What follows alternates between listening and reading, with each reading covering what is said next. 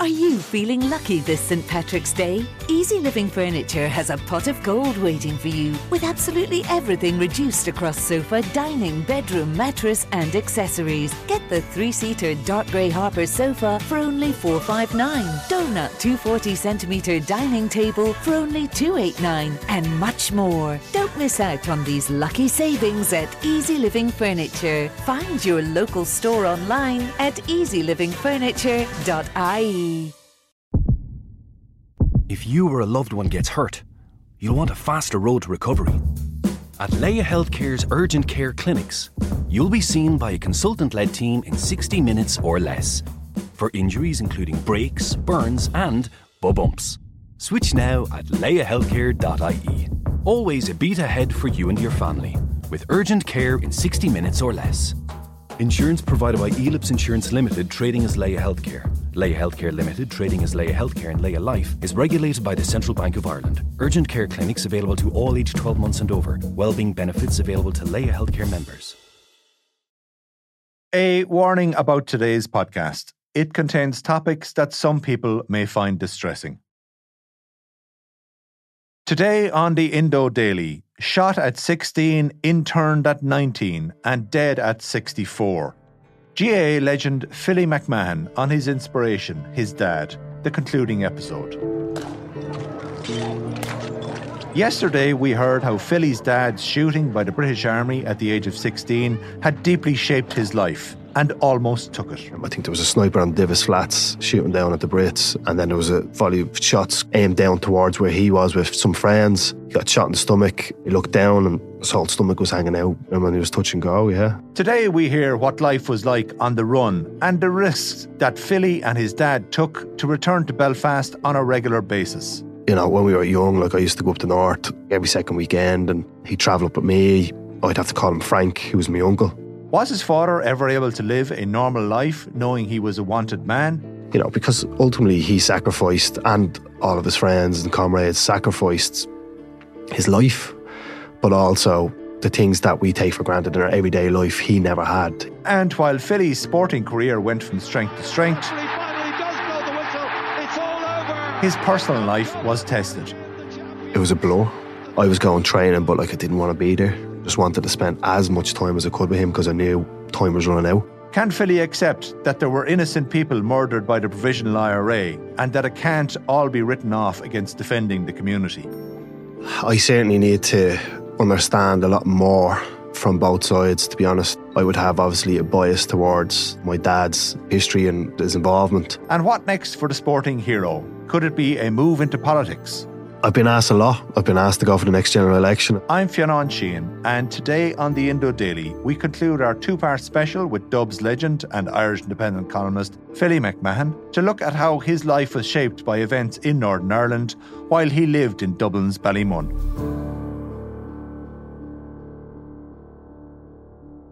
In the 80s and 90s, there was a lot of controversy about extradition, and we had a lot of anti extradition marches in Dublin uh, quite frequently. Did your father always feel that he was under threat? And was he always kind of waiting for the knock on the door and the guards to arrest him and extradite him back up the north? Yeah, like the, one of the big things we always had a discussion about was obviously the Good Friday Agreement, where the Republicans and the Loyalists uh, that were imprisoned were were let go and there was a pardon, let's say. He would have had friends post the Good Friday Agreement that would have been picked up and arrested. We never travelled abroad because of his passport, like, you know.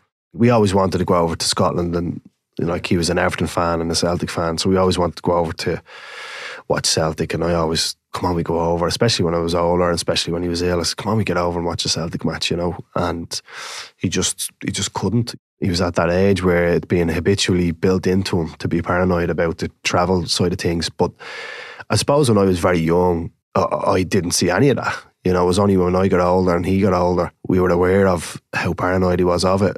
When we were young, like I used to go up to the North every second weekend. And now who would you go up with? With him. With him. So despite being on the run from the North, he would he was still going up and oh, down oh, yeah. across the border. Yeah. Yeah, yeah. He'd travel up with me.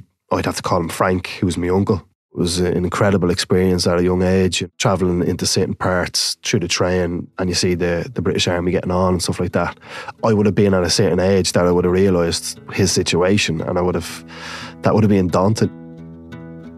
Was he paranoid on a daily basis or was it just about travel? No, definitely not on a daily basis. Like when he was at home in Dublin, in Ballymun, there was no issue. When he was going up the north, it was an issue when he was travelling, but not when he got up there because he knew where to go. Like, you know, anywhere he, he was bringing me, he was welcomed with open arms anywhere he went, and it was incredible. Like, you know, any pub he'd go into, those days, he had kids in the pub and they'd all meet, all his friends would meet, and they'd celebrate him being up there, like, you know, but he'd only be there for a couple of hours and he had to be gone in case someone says, Here, he's he's up here. Somebody said, yeah. Get him, get him, you know. S- somebody said, yeah, yeah, yeah. They're special times to look back upon and say, you know, when people celebrate you arriving back into the community, you must have done something positive for the community, albeit maybe it being in the grand scheme of things, societally, it's probably bad, but they would have felt this person coming into back into our area as a hero, as someone that was brave, someone that supported us, and little things that the people used to do. They used to like give him a few bob. You know, he never had to put his hand in his pocket when he was up there, and you know, because ultimately he sacrificed, and all of his friends and comrades sacrificed his life, but also the things that we take for granted in our everyday life, he never had. He, he couldn't have to a certain extent because, like, I mean, he, he just couldn't go and, and visit his mom. Like, you know, they have to be organised to, you know, to meet them somewhere because, especially early on, there would have been special branch watching to see was so he surveillance would always be happening and what's be happening where's his family moles. is he going to visit his family all those things you know when he had family uh, members that were ill again those little things that we just take for granted nowadays he would have struggled to do that. And especially let's let's look at it from from an age point of view he was still quite young. His life was directed completely for him after certain events. Do you believe now that his life and his quality of life it had an impact upon his health? And and ultimately did he effectively live in ill health all all at that time because of the injuries he, he sustained, the actual acute challenges that that must have in your mental health as well, in terms of being constantly uh, watch, watching your back. Was his health shaped then? Do you believe by by events in Northern Ireland? he was a, a father that at stages I was embarrassed about in terms of getting up and dancing on a dance floor like every young kid is because he loved dance music, right? So at the in his sixties, he was up dancing around with my mates, and my mates loved him for that. And I was like the typical, you know, son of going, "Oh, Dad, will you sit down and stop dancing?" So he was a very young, uh, in in his own mind, he was very humorous, but he was also very active and he wasn't very unhealthy in terms of his his body shape, you know, his physical profile. But there's definitely his mental health was impacted massively from the troubles, massively. Like you know, struggled with depression a lot. He had no way of understanding how to deal with trauma from what he experienced. You're shot in the stomach at 16. You just put that a kid from down south now. Imagine a kid now being shot in the stomach at 16. What psychological supports would he get? You know, he had none of that because he couldn't avail of any of it because he'd be known to authorities, you know. So he had to get on with that. He had to deal with that. The way he dealt with it, unfortunately, was depression. You know, so he fell, he would have fell into deep depression, and a couple of days later, he was fine. You know, he'd go to bed and he'd work hard, and that's that's that was his way. That was the old school way. And I'm, you know, a couple of other relatives that have struggled with the troubles over the years, and it's very similar pa- pattern. Like you know, there's a lot of support. Some people might argue that there's there's there's supports up there now for, from the point of view of the troubles and the people that have experienced the troubles, but that doesn't travel down south. You know, for people that were on their own, and he would have struggled a lot with that. Tell us about his cancer diagnosis. he was struggling with his stomach and he built up this complex with doctors because every time he was going to doctors, they were like, okay, take a, tablet for your nerves, take a tablet for you to sleep, struggled with sleeping. And he'd always like constantly ask for them. And uh, a particular doctor would have got to a point where they're like, no, you're just kind of addicted to these kind of tablets that you need to take. And he's like, no, I actually need these. I'm in pain all the time. So he built up a bit of a complex with, with doctors, and one day he was in agony. He went into, into into hospital and he got blood tests done, and they said, "Look, um, we've done everything. We'll, we'll, we'll send you the blood tests back. And he went back home. And then a couple of months later, he was really, really bad again. And we went to a, dis- a different hospital with him. There was a nurse there actually. And the nurse said, he said, get this man morphine. He's in terrible pain. We need to do, do tests on him straight away.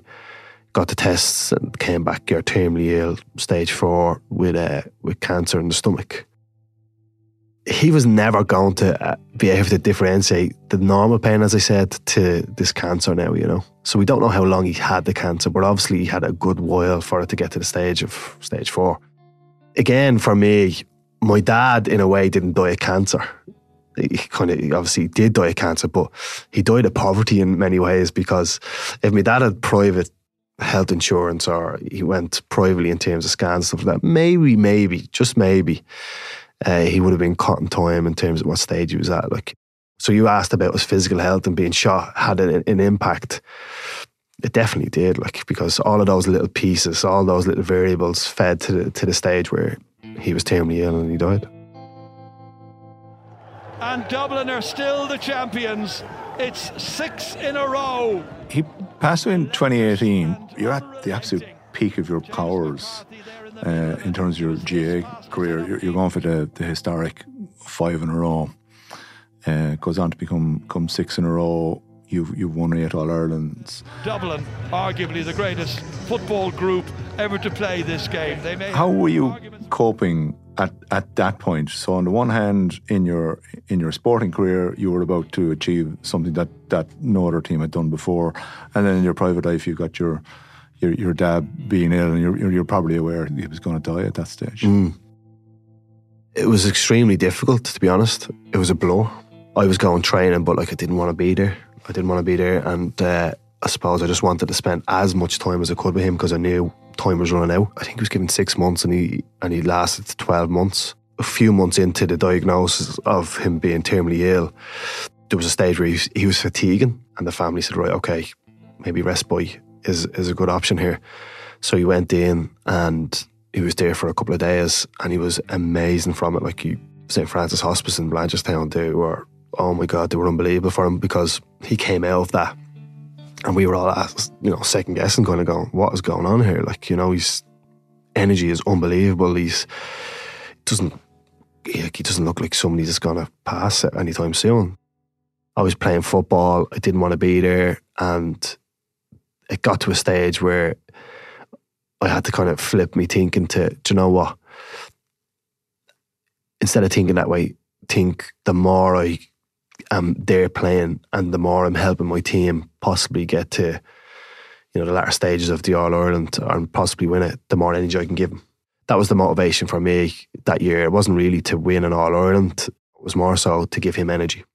That was another big learning from me in terms of my sporting career that whether it was my first year or my last year, you know, when you play sport, when you put that jersey on, whatever county jersey that may be, you're lifting somebody.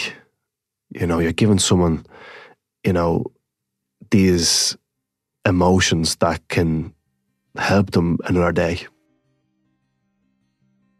So 2017 was his last All Ireland that he's seen, you know. And he was in the stand that he was that, there that last year, yeah. We bet Mayo in the All Ireland final and I remember because he'd normally come down towards the the end of the stand where the Horden is, and he'd because uh, he's you know I would have seen him, and people would have known him as a tough man, like you know with the adversity he went through, but very rarely would cry, you know. But uh, he was bought every every year we won.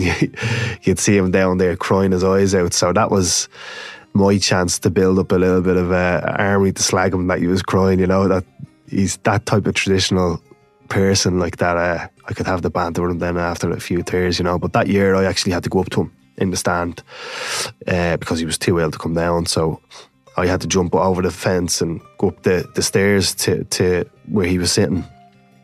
And I'm sure there was Mayo fans looking at me going, you know, I'll give him a few digs yeah. on the way up the stairs. But uh, yeah, that was special. That was a special time. I think we got to the possibly it was the league final or the Leinster final of the following year, was a realization that, you know, this is it. Like, you know, because we brought him onto the pitch after I don't know if it was the league final, Leinster final, but we brought him onto the pitch after the game. It was lovely. It was myself, my mum, my sister, uh, my cousin was there with his wife, and we just walked around Croke Park. The stadium was empty, and at that stage, we knew, right, okay, you know, this is the last time he'll get a chance to walk onto Croke Park. That must have been the league, and I think the, I think it was the Leinster final, possibly where I played, and then I got a phone call after that. My mum said, "Oh, we had to go early." So he, he was walking in, he was starting to lose his balance a little bit, and he fell. And uh, it was quite sunny that day as well, I think. So they were trying to keep him out of sun, but he, he left at half time, you know. And at that stage, you know, when he when he was falling and stuff like that, then we knew he was getting weaker, you know. You seem to be somebody who, on the one hand, you're you're achieving sporting greatness, and yet on the other hand, there's there's trauma in your life, and I suppose the same thing happened to you back at, at the beginning of, of Dublin's great run. So you win in 2011. You're you're replacing the the great James McCarthy in, the, in that the, great yeah. Philly McMahon is replacing the great James McCarthy. And what a what a squad to have. No yeah. else stood a, stood a chance. And then you're winning again in, in, in 2013. And your brother then passes away in 2012. And again, was it difficult for you to focus on sport when that's going on in your in your family? When when when John passed away, I remember getting the phone call off. Like my sister then gave me the message that John had passed, and I was doing personal training with a guy, and then I went, "What's going on here?" Like you know. So I walked, got into the car, drove down towards Ballymun, and just at the M50 roundabout there in Ballymun, I actually went completely around the roundabout and back up. And then I went back into the gym, and your man was just kind of coming out and he was like, Is everything all right? Like, you just left. And I was like, Yeah, yeah, yeah, everything's grand. And then I got another phone call and I was like, No, this is at the happening, like, you know? So I was in a total shock, like, you know?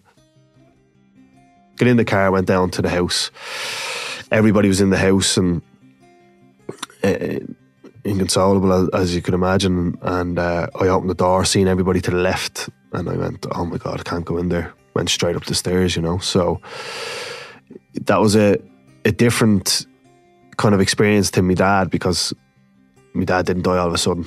There was a time frame, you know. So when John passed, uh, we had to travel over to the UK to get him to bring him back. He lived in London at the time.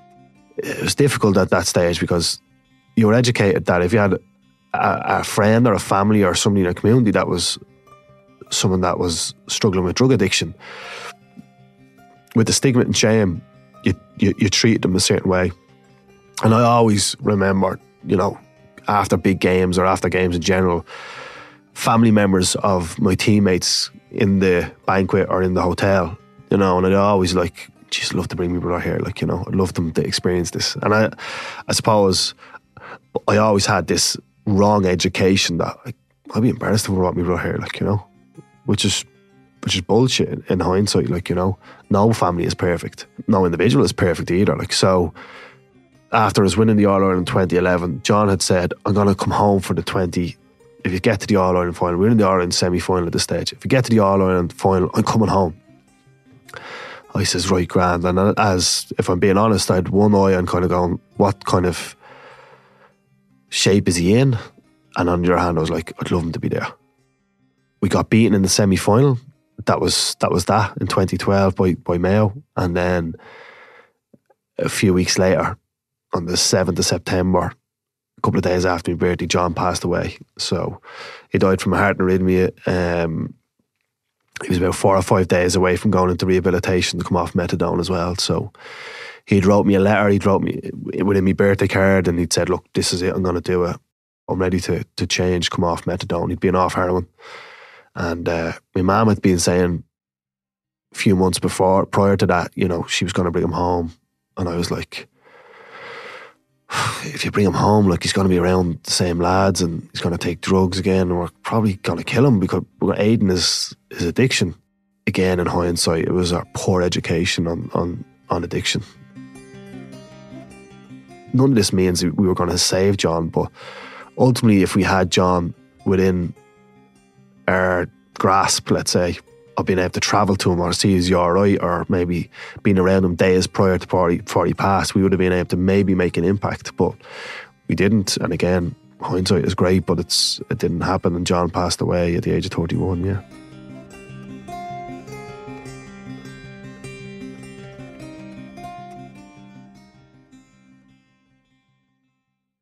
Politics. Any interest down the line?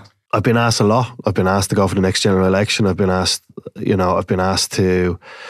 Previous years, I've been asked to get involved in different, and and and it just for me, I'd like to think if I got into politics that I'd have more restraints to what I do socially. Uh, I'm only a small fish in the pond in terms of certain topics in society, but whatever I can do to make a difference, I will. You know, I hope there's big changes coming in terms of our drugs policy. I'm involved in the advisory group for the Citizens Assembly that's going on at the minute, so I'm hoping that we will see big change there because that's going to have a huge impact societally in, in Ireland. For me, the crucial part is when you leave this planet, what do you leave behind you? And not even so much from a, a legacy point of view, but also from the energy you've given people, what you've done. If you've got the opportunity to do that, take it, you know. So John gave me that opportunity with a purpose when he passed. And that's the most, for me, again, in my opinion, it's it's the most powerful thing you can you can have. By the way, which party? Oh, I can't tell you that. but I was privileged to be asked, and I wouldn't be disrespectful by saying them. That's fine. You're you're very much somebody who is is shaped by your community, your your background, your own family uh, experience, and your view of the troubles is obviously through the prism of of your dad and and, and your dad's experience. Do you accept the other side of the argument about the troubles, though, and, and the provisional IRA campaign? That there was a lot of murder, there was a lot of atrocities, there was a lot of killings. I, I just noticed at the weekend, uh, Colin Parry, his son, uh, Tim was killed 30 years ago this year in a, in a bomb in, in Warrington outside Liverpool. He was only a few years older than you. Another boy was killed that day, was only three. Jonathan Ball, again, only a couple of years younger than you. It was the day before Mother's Day. Inexplicable why that, that, that tragedy uh, happened. Do you accept that there was uh, innocent people murdered by the provisional IRA and that, and that it can't all be, be written off against defending the community? Or what's your take on it? I certainly need to understand a lot more from from both sides. To be honest, uh, I, I, like I mean, I would have obviously a bias towards you know my dad's understandable uh, yeah. history and and his involvement. So that's just me being honest. But I've always been educated on both sides in terms of uh, I think that was a crucial part that my dad educated me on. And as I said, the crucial part for him was like it was the, it was the one liner that always stuck with me. It shouldn't have happened. None of it should have happened. And today you could give numerous examples of atrocities on both sides and across the water as well, and down here in terms of Dublin and Monaghan bombings and stuff like that. You know, it doesn't progress where we should be in terms of peace. You know, and and that was the crucial part from my, my dad. Like if I came to my dad tomorrow and said I want to join the provisional IRA, he'd be the first one to say, "Here, no, not a chance." You know, um, from what happened and what went on, he would have had to live with some of the things he did, and that certainly impacted his mental health and his physical health. And I'm sure the victims of the troubles likewise. And you have to be very respectful of all aspects and stakeholders of of what happened. But I'll go back to that line: none of it should have happened. Diversity should be a power, not a weakness in this in this island. And I think that's going to be very, very important over the next couple of years when we talk about the possible change that this country might go through. I think there's complexities. It's, it's very difficult to to get to a stage where we would be on both sides of, of the fence that you're, you're, you're, you know, everything is equal. But at the end of the day, we shouldn't be bound by history, but we should learn from history and, and, and take that forward into making everybody as equal as possible going forward. Including people from the, the unionist community. If, if ultimately we become a united Ireland, they become citizens of the, of this country and should be equal to everybody else. Exactly. Exactly. Yeah, I think it's, as I said, there's so many topics that need to be trashed out and discussed, and people up the north would certainly feel like there's possibly a, a disconnection down south and a neglect possibly as well, you know. And I think that can also be be looked at um, with an interest, you know, because look, whether it be political agenda, whether it be propaganda over the years in terms of uh, the, the political parties that were in power versus, let's say, Republican populism in terms of Sinn Féin, I think it's it's crucial that we disconnect from that and, and realize that like we can learn so much from the past and take this country into the future and be a special place for everybody. Finally, if you'd grown up in Belfast, how many All Ireland medals would you have won with Antrim? I've always stated that uh, if I ever was to work with a team outside of Dublin, it'd be Antrim. So, how many All Irelands would I have won? Who knows? But Antrim is a special place to me. Lenadoon in Belfast, West Belfast is a special place to me, and I'll never forget my roots up there. You know, as much as I, I, I love my roots at Dublin and, and Ballymun, Antrim is a special place for me. And uh, who knows, one day I might get a chance to, to help them out do something in terms of sport. What's your family's view on you telling your, your father's story? Are, are they happy about it? Or are they are they sens- You know, people can be sensitive about talking yeah. about, about personal issues. Um, you're, you're, very open talking about yourself and your family. I'm only open. I have to disclose. I'm only open because my dad is, is no longer li- living mm. here, and there's no harm can be done to him in terms of possibly being uh, arrested. Let's say in terms of being on the run, but. Uh, I, I only speak about my dad because I'm proud of him. I really am. As I said uh, over and over again, I'm a proud son of somebody that fought for his community beliefs and purpose you could say his country as well, you know, to an extent. But for me, you know, I'm very proud of him and my family, especially me, my mum. She's she's okay with me speaking about him because she feels the same way. It is very sensitive, I would imagine, for his family up the north. There is more Republicans coming out with books and other things and talking about their situations and, and their experiences. But once you're not harming anybody in terms of what you do from both sides, which I probably will, but uh, because of you know my feeling towards him and what he did. But look, I think it's important that this information is out there to help move forward and to not forget also and to be proud of certain things and possibly not other things. But for me, I've no problem saying that I'm, I'm proud son of a West Belfast man who shot in the stomach when he was 16, escaped from a British prison and fought for his community and his, his, his nationalist community and the people of Lenadoon. Does that help with the reconciliation process? When you're telling stories on both sides of, you know, obviously we're not probably hearing the other stories down here as much from from a unionist and loyalist background, but the reason why I think it helps is that you know you can always stem it back to a why. Why did it happen?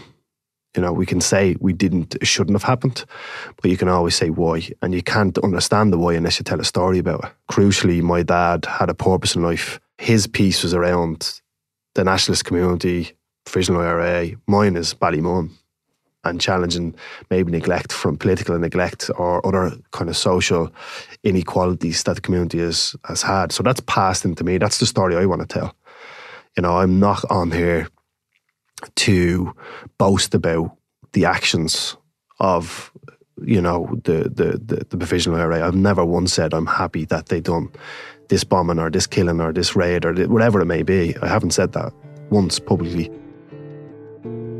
but the purpose behind it, the why behind it, you know, that protection piece uh, of that community is where I'll always bring it to. And as I said, the lessons that passes down into me because of that. I, I hope to learn more about the other side of, of the story and the other side of the wall. I hope to learn more about that, but I'm very open and curious to it. And my thanks to Philly McMahon. I'm Fionn Sheahan, and today's episode of the Indo Daily was produced by Mary Carroll and Garrett Mulhall researched by Dave Hanratty with sound design by John Smith. And if you've been affected by any of the topics in this podcast, just search the Irish Independent for someone to talk to. It is back to normal business tomorrow on the Indo Daily. Don't forget to like, follow, and leave us a review.